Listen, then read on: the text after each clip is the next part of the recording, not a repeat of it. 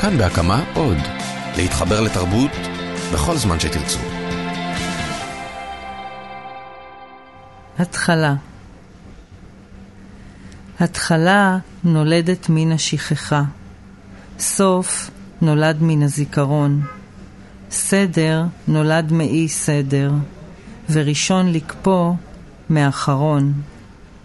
אבל ילד נולד מילד, יד מיד, פה מפה, גודל מגודל, פחד מפחד, ואפרת מאפרת. לא, מוטב מאמא.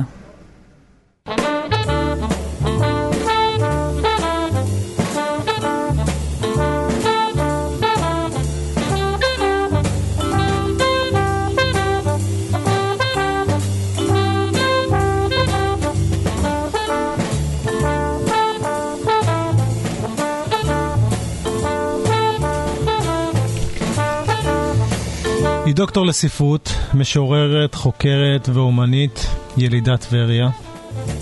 רוכבת על קטנוע או וספה, וסימן ההיכר שלה מסתבר. יש לה 4 אחיות, היא האמצעית. היא אומרת, אני המדיום, מילה שכמובן נושאת משמעות נוספת. ילידת 64, אימא לנמרוד, הייתה נשואה עד לא מזמן לאומן יעקב מישורי. היא הולכת לישון יחסית מוקדם, אבל היא למדה את זה מאוחר, כמאמר המשוררת יונה וולח, והיא אולי המשוררת היחידה שזכתה לאייטם מיוחד אצל ארז טל ואורנה בנאי, אייטם בלתי נשכח. אבל שימו לב, עד היום היא פרסמה ספר ילדים אחד, 7 ספרי שירה, 2 ספרי עיון, וגם ערכה לא מעט. כישרונה וההספק שלה עומדים ללא ספק ביחס הפוך להיכרות איתה ועם שירתה הנפלאה. אנחנו מקווים לשנות זאת קצת היום. שלום לדוקטור אפרת מישורי. אהלן. מה שלומך? האמת טוב. אני פספסתי משהו? אני מנסה לגרור את השובל הזה מאחוריי בעצמי, וזה נעשה קשה לאחרונה. כן, תמיד, האמת היא שהמציאות עולה על כל סרט ועל כל דמיון. כרגע אני גם שקועה בעריכה של... סרט, עריכה של סרט, של ספר, ואת גם כותבת. נכון. זאת אומרת, את עושה הרבה דברים תוך כדי, במקביל. זה הספק נפלא, אתה יודע, אני נמצא פה עם כל השירים, עם כל הספרים, זה כיף. זה כיף. את מרגישה את זה? אני חושבת שזה מגרש המשחקים שלי. אני באמת אוהבת לעשות ספרים. יש לי שיחות עם כל ספר, לא את כולם הייתי מוציאה שוב, ככה, ואני שונאת כשיש טעויות, וזה כמו גינה קטנה או הרוגה. כן. אז גידלת הרבה בגינה הזאת. אז האמת שכן, הייתי צריך לצמצם כל כך הרבה דברים באמת, והייתי צריך להחליט מה, נכון, אז את גם פרפורמרית, וגם יוצרת סרטים, והנה, עם כל האספק הזאת, אפרת מישורי, אולי עדיין משהו שמכירים אותו, אפשר להגיד מה, יודע דבר, או קצת פחות ממה שהיה צריך להיות? האמת היא שאין לי איזו תשובה חד משמעית, כי... לכולנו, יש לכולנו איזו נטייה להיות באיזו בועה פרנואידית כזו, של לפמפם את עצמך ולהגיד וואו, וזה כאילו רחוב איזה עננת פייסבוק של... כן, אבל גם לפני הפייסבוק. לייקים. לא, אני אומרת, אז כאילו כזה להרגיש נורא מלך, או להרגיש נורא מלכה, שזה משהו, חוויה כזו שאני זוכרת ברגעים מסוימים, כשהייתי...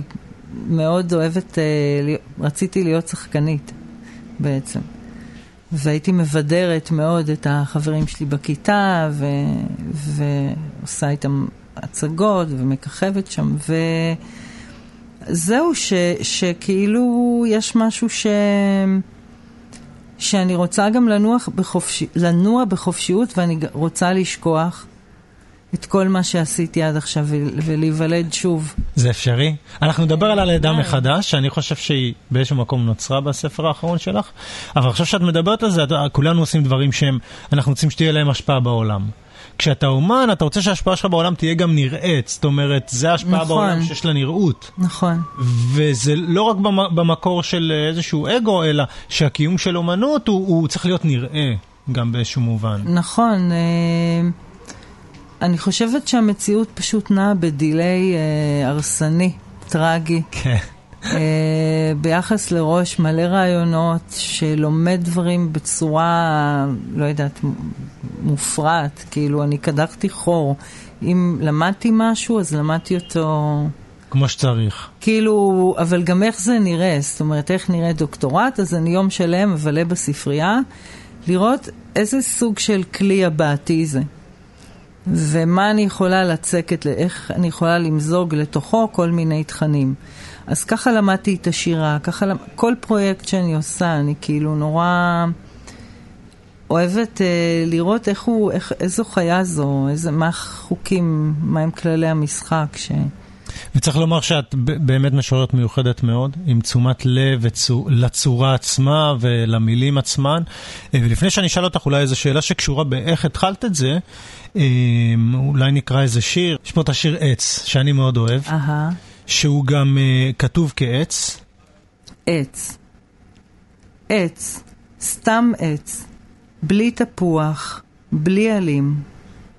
רק שלדיותו המעיקה, מוקרנת לרוחב, מושפרצת שווה בשווה ממרכז אחד, חוזרת על עצמה באופן מבעית, שבו כל ענף הוא רק תוספת לעוד ענף, וגובהו הוא רק סכום של כמויות שהצטברו, ענפים דקים שהתחברו לענפים עבים, שנערמו מתחת למה שנדמה היה כמיקומם של הכוכבים. עץ, סתם עץ, בלי תפוח, בלי עלים. עץ נטול עץ, עץ בסגנון עץ, עץ שאיננו עץ, רק שאיפה לעץ. עץ שאיננו גובה, רק שאיפה לגובה. עץ שהוא רק הרבה ענפים רמוסים, מעליהם דולקת שמש איומה. שנפלא. וזה דבר אחד. מצד אחד הצורה שאת מאוד עוסקת בה, אבל הרבה יותר מזה, שהרבה יותר נוכח, זה בעצם האופן שבו את מתייחסת למילים. זה...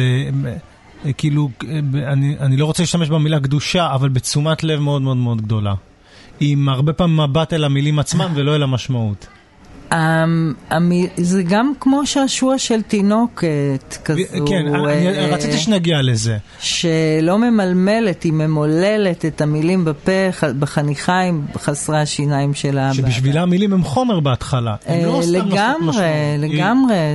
זה משהו שלפי הסיפורים... אני הייתי שוכבת שעות, ואמא שלי הייתה מניחה לי כרית, והייתי שומעת את ג'פטו, בוא הביתה, פינוקיו. זאת אומרת, זה היה משהו שמאוד, העניין הזה של צלילים, מביאים אקלים מסוים איתם, ודווקא ההתגלמות הפיזית של המילה, היא זו שנושאת בתוכה זיכרון, בין אם זה פיזית, כשאני מארגנת למרחב של דף כמו ציור, ובין אם זה משהו שכמו שעשוע של ילדים, שהייתה מילה שאומרים אותה הרבה פעמים. זה נכון, וזה באמת ששמתי לב שאצלך זה באמת לא רק מצלול. זאת אומרת, למילה יש קיום הרבה יותר מרובד ממה שמשוררים לפעמים מתייחסים אליו. זה לא רק מצלול, היא ממש גוף. בדיוק כמו שתינוק מתייחס אליו, היא חומר, בדיוק כמו שתינוק... כן, יש. ורציתי לשאול, לא במקרה, הכתיבה שלך התחילה עם ספר ילדים. נכון, אני גם עכשיו, כל הכתיבה שלי, שהיא לא לתסריטים וכל מיני הזיות סינמטיות, שלשם עברה הפרוזה או הפסיכולוגיה שלי, נגיד, אבל אני כותבת שירי... כאילו, כמעט שירי נונסנס כאלה, מלאים הומור והתילדויות כאלה, שהם באמת נולדו מהקשר שלי עם דנה. וזה הסיבה שהתחלת עם ספר ילדים? נגיד, ההתייחסות שלך לשירה. הגיחה תינוקת, פשוט. יש בי תינוקת שדווקא קפאה, לא כל כך התפתחה. כאילו, הזדקפה מהר מדי גם אל המילים. אז בואי נקריא איזה שיר ילדותי כזה, אותי לא... יש שיר שדווקא שיר קשה, והוא נכתב כשנמרוד היה חולה בברונכית, שזו הייתה גם מחלה שהייתי בעצם מחלת הילדות שלי עד גיל 3,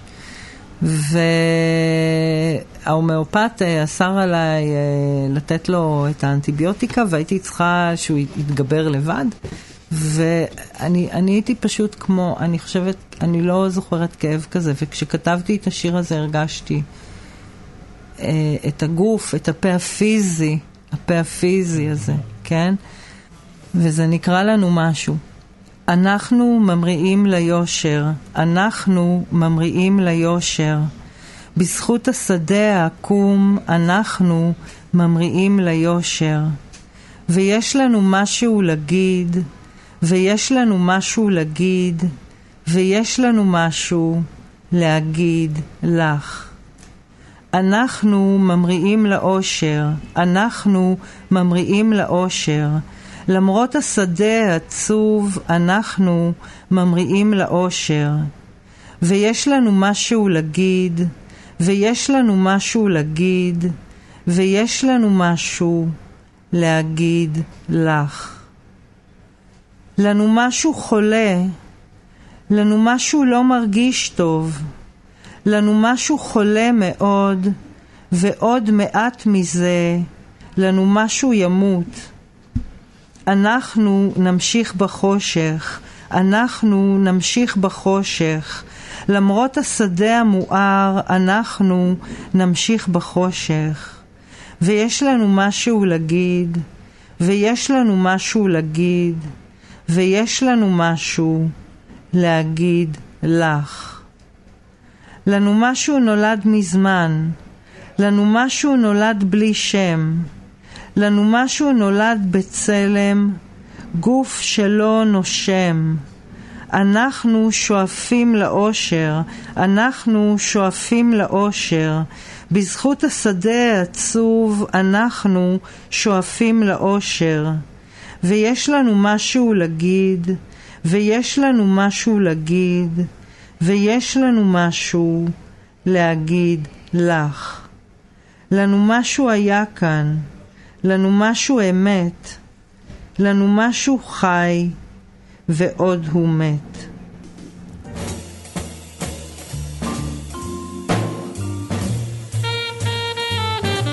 אנחנו עם המשוררת, האומנית, הפרפורמרית, העורכת, יוצרת הסרטים, אמא לנמרוד, אישה, נוהגת וספה, אפרת מישורי, דוקטור, שכחתי דוקטור. דוקטור בגיל המעבר, לא לשכוח. לא לשכוח, אם זה חשוב. זה חשוב.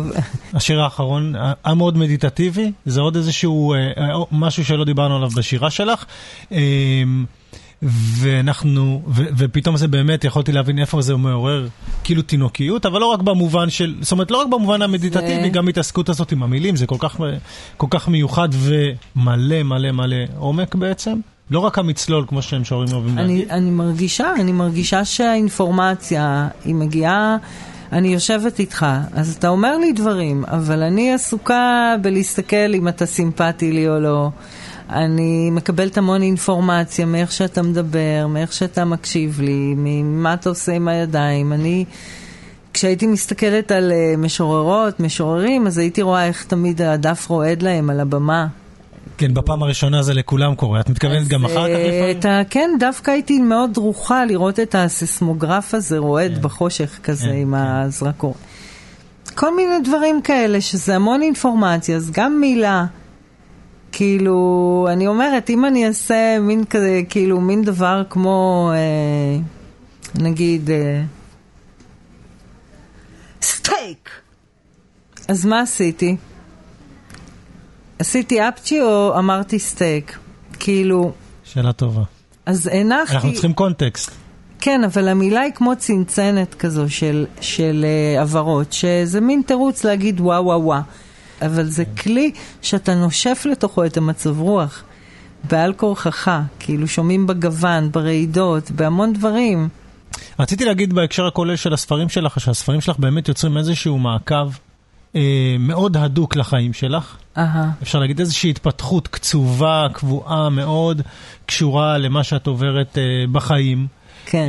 דרך אגב, גם זה היה משמעותי בעיני שבסוף כל ספר יש רשימה מדוקדקת בדיוק של איזה ספרים את הוצאת ומתי ואיזה הופעה הייתה באמצע ואיזה סרט היה באמצע.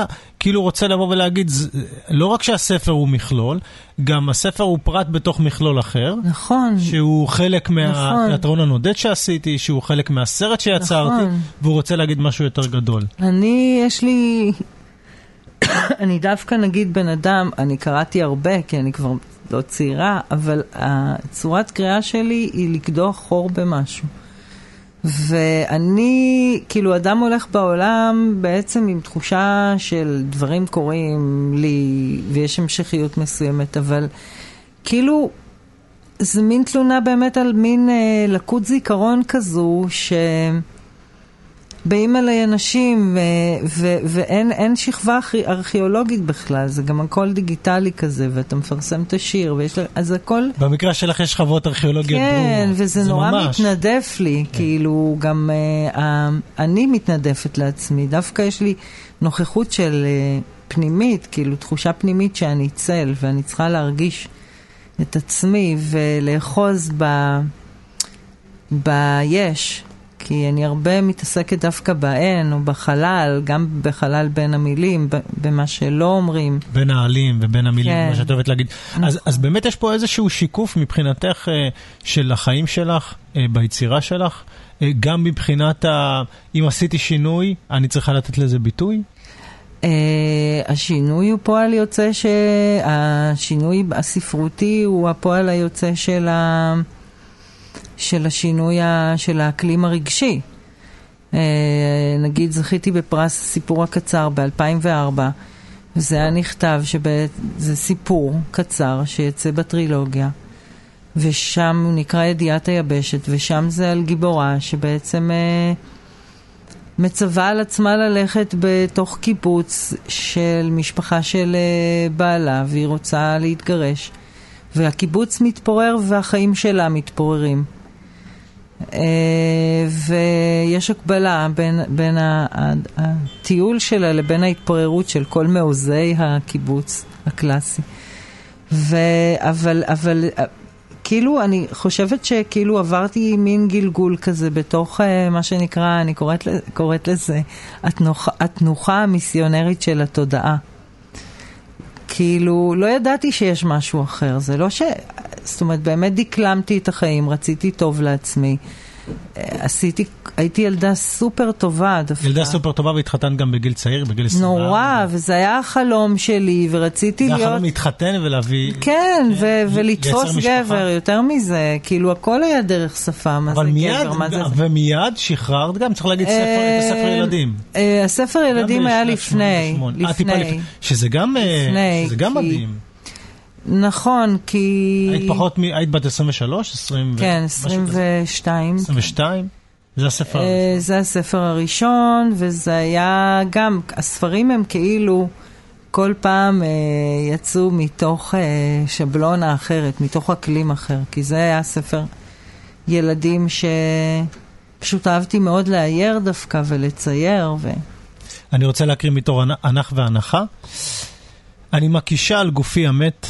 בשאלה תורדת. מה קרה? מה קרה? מה קרה? התשובה מגיעה תמיד מאותו מקום. אל תשאלי, אל תשאלי, אל תשאלי. אני מקווה שהקראתי את זה יחסית טוב עם הפרמטרים שלך, אבל אמרתי לעצמי, איזה אימה. וואו, יש מקומות שאני לא רוצה לשאול. רגע, לשאול או לא לשאול, או משהו כזה. התשובה היא אל תשאלי. זה העניין. זאת אומרת, אני מקישה על גופי המת בשאלה תורדת, התשובה תמיד מגיעה מאותו מקום. אל תשאלי, אל תשאלי, אל תשאלי.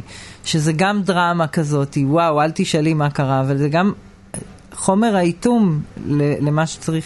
אני גם אוהב את השיר הזה, כי הוא מראה לי שאת כאילו כל הזמן, כמו שאמרתי, גם באופן די מדהים, כאילו זה לא קלישה לבוא ולהגיד, כי זה לא באמת קורה שיש גוף יצירה כל כך רחב, שבאמת יכול לשקף את השינויים שהיו לך בחיים, אבל גם את העובדה שאת כל הזמן חוקרת. לשאול או לא לשאול. את המחשבה, היא כל הזמן הולכת וחוקרת. גם את המחשבה על שירה. אני רואה את שירה, היא תירוץ. היא תירוץ, היא כלי, היא תירוץ לאינטראקציה, היא כלי שאפשר לחלל בו. אגב, הוא היה כלי הכי זמין בשבילך? כן. בטח היית נשואה עם ילד, זה היה משהו שהיה הכי קל לגשת? זה היה הכי קל, הייתי כבר מצטיינת בחוג לתורת הספרות, ונשקלה אפילו נסיעה שלי ליל, ופשוט גם רציתי להיות משוררת, זה היה דווקא אידאל של אמא שלי. היא אהבה משוררים, זכרים, אז כאילו, לא, כן, די, זה היה כמו ברירת מחדל. שמתי לב שבספר השני, רציתי, מה שקראתי עכשיו היה מתוך הפה הפיזי, שבענך והנחה מופיע הרבה הים. נכון. והנהר. נכון. והמים. ואני הרגשתי שם משהו, אני מקווה אולי תאהבי את התיאוריה, ואני אשמח אם תקראי משם שיר, אני הרגשתי שהביאה לשם את כל המים האלה, כדי לראות אם היא תצליח להישאר עומדת על היסודות שהיא הציבה שם. יכול להיות שיש הסבר אחר, אבל זה מה שאני הרגשתי. למה הים מופיע? הים מופיע. הים בעיניי זה הדבר הכי...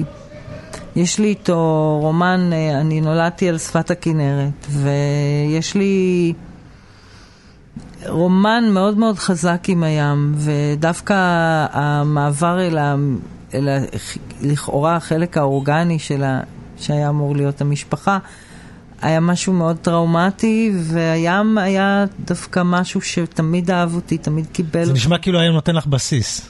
הים, המים, אנחנו 80% נוזלים. אבל זה מצחיק, כי הים מסמל תנועה קודם כל, הרבה כאן. תנועה, יש לי גם שורה כזו, התנועה לשחרור התנועה. וזה מצחיק שדווקא התנועה מאפשרת את הבסיס. אין לי ברירה. יש לי עוצמות שוברות עצמות, אין לי הרבה בסיס גרמי. את רוצה לקרוא לנו איזה שיר אולי? על מים? על מים? את יכולה על מה שאת רוצה, אבל אם כבר דיברנו על זה. ואיש לא חיבק את הים, בשוכבו כך שקט, מלא ריצודים כסופים ומחוות, שנבעו בחרחור אינסופי של הדבות. גל מתגלגל וגל נעמד על שלו, גל מלגלג וגל מתנער מעולו, גל מתגלה וגל מתגבה מולו, אם תפגוש בו, גע בחולו. שכב עליו, גל או בחור, הכיף מלפנים וגם מאחור, הנח לו לשאת את גופך השוכב, והפוך את גופו הרוטט לכפתור. דבר אליו, היה בן שיחו, זרום מתוכו העיוור אל תוכו, הלבן את קצפו, ודרוש בכוחים מלאכים, כי הדם לא זורם, אבל המים חתוכים.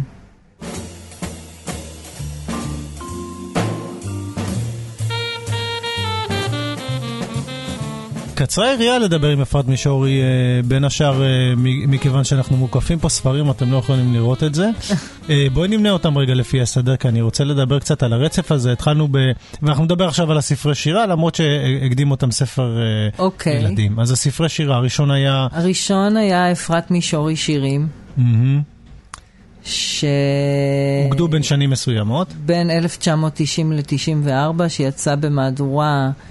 ממוספרת וחתומה, והפך בעצם, כאילו, שם בעצם זה היה פלט מדפסת ביתי, והוא הפך למין כמו מודל עיצובי כזה, כי יש בו איזה פרעות וגם בגלל שהוא יצר אסתטיקה. מדברת שם הרבה על יחסי הורות. נכון.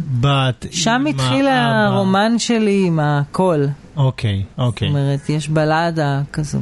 הספר השני. השני זה ההוצאה שפספסה אותי על הדקה הראשונה עם הספר הראשון, שאגב זכה בפרס רון אדלר לשירה, והשופטים היו חיים גורי, ארז ביטון ויהודה עמיחי. איזה נבחרת. כן, וחיה שחם. והספר השני, ההוצאה כבר... כשהודיעו לי שהספר הראשון התקבל, כבר הדפסתי אותו לבד. והספר השני ממרחקי אפרת, בהוצאת הקיבוץ המאוחד. הספר השלישי? השלישי דווקא, הפער השני מסתיר איזה משבר שנכנסתי אליו, והוא נשיכות של דגים קטנים. שזה ממנו שמענו את השיר הזה? נכון. שפה פתאום יש את ההבלחות נפלאות, כמו שעכשיו אמרת לי, הגבר הבא שלי יהיה אישה. הגבר הבא שלי יהיה אישה. מין הבלחה כזאת. נכון. שתופסת דף שלם. מקדים את הטינקרבל, את הספר האחרון. אבל יש כבר את ההבלחות האלה שם. כן, כן, כן. או בבוהמה הביתית. ואחריו... דרך אגב, הספר הזה, צריך להגיד, הוא ספר שהוא גם מעוצב. אני הצבתי אותו ולא נתתי לעצמי קרדיט, ועוד אני אדבר על הספר הזה. נשיכות של דגים קטנים, אחרי זה בא אנך והנחה. ואחרי אנך והנחה... מה עם הפה הפיזי? לא, הפה הפיזי. קודם הפה הפיזי. כן. ואחרי זה נשיכות של דגים קטנים, אחרי זה אנך והנחה. אני כבר מבלבלת. הבוהמה הביתית? הבוהמה הביתית ו-Thinkerbell, סיפור בהמשכים של משוררת בהפסקות. עכשיו, כשאני קראתי אותם ברצף, גם השתדלתי לקרוא את זה באותו, בכרונולוגיה שלו. כמובן שאפשר לדבר עליהם לא מעט, אבל למשל הרגשתי בבוהמה הביתית, צריך להגיד, זה סיפון יחסית קטן. הרגיש לי כמו דממה, כמו מילים לוחשות ממש ממש בשקט, וזו הייתה לי תחושה כאילו היה זה זחל, שעכשיו הוא נכנס עכשיו למצב של הגולם, הוא טבע סביבו במילים קטנות, את הכל הכל הכל סביבו, יש שם הרבה שקט ודממה, ושנייה אחר כך יוצא טינקרבל, שזה כאילו הפרפר החדש. והוא באמת קצת שונה. יוצא פתאום משהו לאוויר העולם הרבה יותר פתוח, הוא כבר לא ספר קטן גם פיזית, הוא גם ספר יחסית גדול, הוא גם מנחיח אותך מאוד, הוא מאוד בטוח, ספר שאני חושב גם מביא לידי יישום הרבה דברים שאת בעצם הגעת אליהם, התקדמת אליהם לאט לאט, כמו המספור המדויק הזה, המיקום של השיר באמצע הדף, וכמה שירים פשוט מושלמים, מה יש להגיד. התחושה שלי קרובה למציאות? אני מרגישה קודם כל הבוהמה הביתית זה הסוכריה שלי. חשבתי על שני הספרים האלה ועל עוד אישה נשואה ושירים בודדים שאני יוציא, אבל הבוהמה הביתית כאילו דווקא היא הייתה יותר ג'וסית, כאילו הטינקרבל הוא מכיל מלא יעלומים, זה כמו איזה פלנקטונים כאלה של לוויתן ענקי כזה, הוא מכיל מלא מלא יעלומים, אבל כאילו הסיפור פחות ברור בו, ופה זה כאילו אישה מיואשת. הוא הרבה יותר מופשט. אני רוצה שתקרא למשל את שני השירים האלה. בטינקרבל? כן. שני שירים נהדרים, קצרים מאוד, ולא ממקום... יואו... זה שני פרגמנטים, אחד, שנינו אומרים שיו ביחד, אפשר לחשוב איזה פחד. הבכי מתחבא מאחורי סיבתו. שני שירים מאוד קצרים, עומדים באמצע הדף כמו כל שאר הפרגמנטים בספר, מסביבם יש מין שקט לבן, כל הדף הזה, נראה כמו מקדש זן. דרך אגב, זה גם הזכיר לי ספרי מדיטציה מאוד... וואו. של טאי צ'י. אני מודדת אורגנית, נראה לי. זה ממש מזכיר את השקט והדממה הזאת. וכמו שאמרת, הוא לא רק מופשט, הוא כאילו גם המקום שלך האישי, שבספר הראשונה מאוד מאוד ברור, כמו אימא, בת, נכון. יחסים אחר כך, יחסים זוגיים, פתאום כמעט הכל נהדר מפה.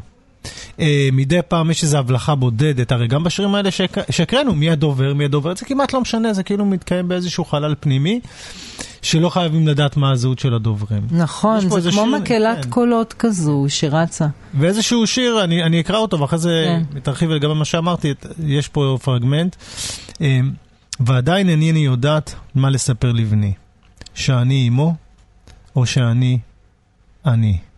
שיר נפלא, התלבטות נפלאה. היחיד בספר כמעט שיש בו בכלל התייחסות למישהו מפורש מחוץ ל... אני חושב מחוץ לכל ה... לבועה האוטיסטית כן, השבורה הזאת לרסיסים. היא שבורה או שהיא לידה מחדש? זו שאלה, אני חושבת שלידה זה משהו שהוא כרוך בקריאה.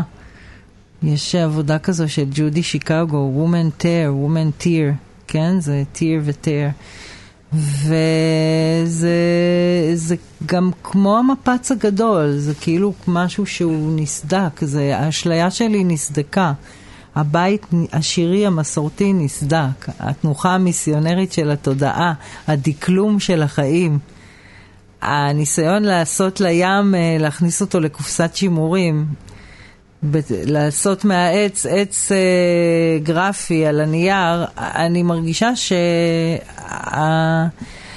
חווה חוויות שהן עזות מאוד, והמילים, הכאב אינו מסוגל להיכנס, ודווקא המילים הם בדלת הנפתחת עבורו בשפה.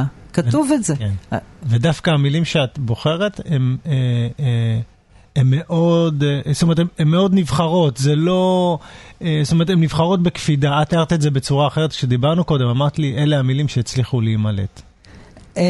זה תיאור נפלא. וכל השאר אני לא רוצה לחשוב מעבר. הצליחו לברוח, כן, זה כאילו גם לברוח ולהסתנן מבעד לפה או לפייה הצרה, התרבותית וגם האקטואלית שבתוכה חייתי. אז יש מין תערובת, מצד אחד באמת אני מין ילדה כזו, מצד שני אני די אמיצה, לא משנה שאני אמיצה בלקנות מסטיק בזוקה או לקפוץ מעל שרפרף, אבל אני אמיצה. כל עוד יחתכו השורות, כמו שאת כותבת, נשמור על הורידים. כל עוד יחתכו השורות, נשמור על הורידים, כן. או בפרגמנט אחר כך, נו, אז תגידי לי, מה את רוצה לעשות עם החיים שלך? להתחיל אותם סוף סוף. כמה שאלות קצרות. אוקיי. הזהות שלך כמזרחית, אם אפשר להגיד, כן. היא קיימת, נוכחת בחיים, או... המזרחיות היא מה שנקרא פידמי. זאת אומרת, הבנתי, כאילו, אמנם אני והאחיות שלי תמיד בחרו להם מין גבר... שחור שיער ותחול עיניים, אבל בעצם הבחירה, נגיד, היותר יצרית או הראשונית, היא דווקא לדומים לי. זה היה מין שנאת. יש בבוהמה הביתית שיר שאומר, קח לי מאהב הערבי, עם שפם. עם שפם שחור כאבי.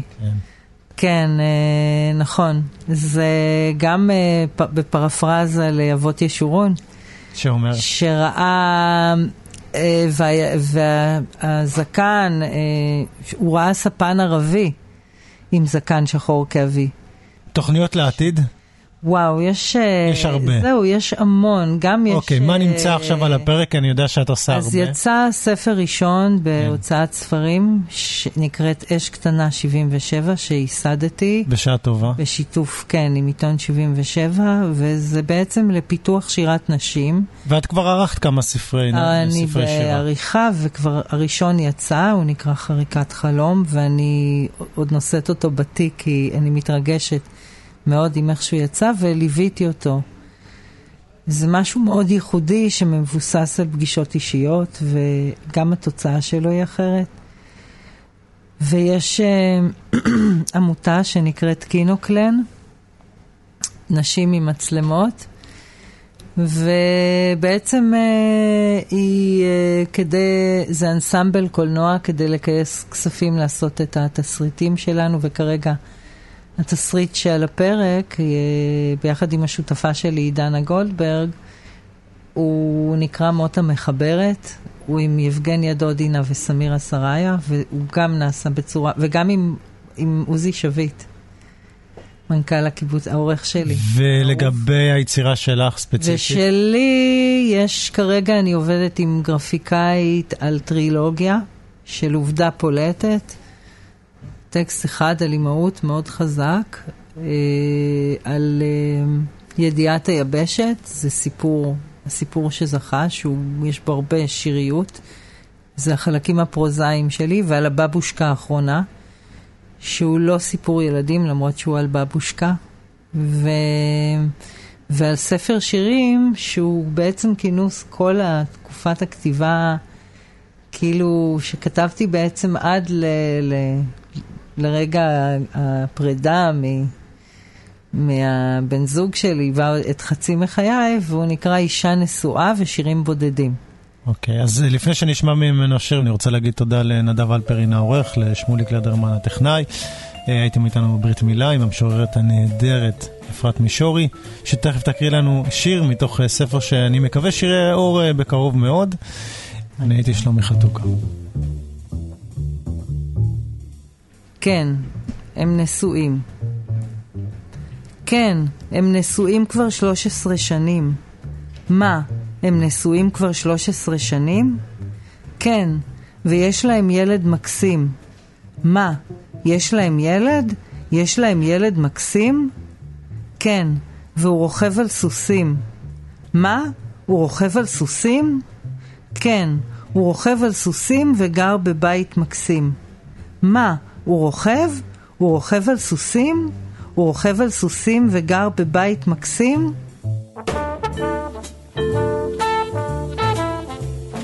כאן בהקמה עוד. להתחבר לתרבות בכל זמן שתרצו.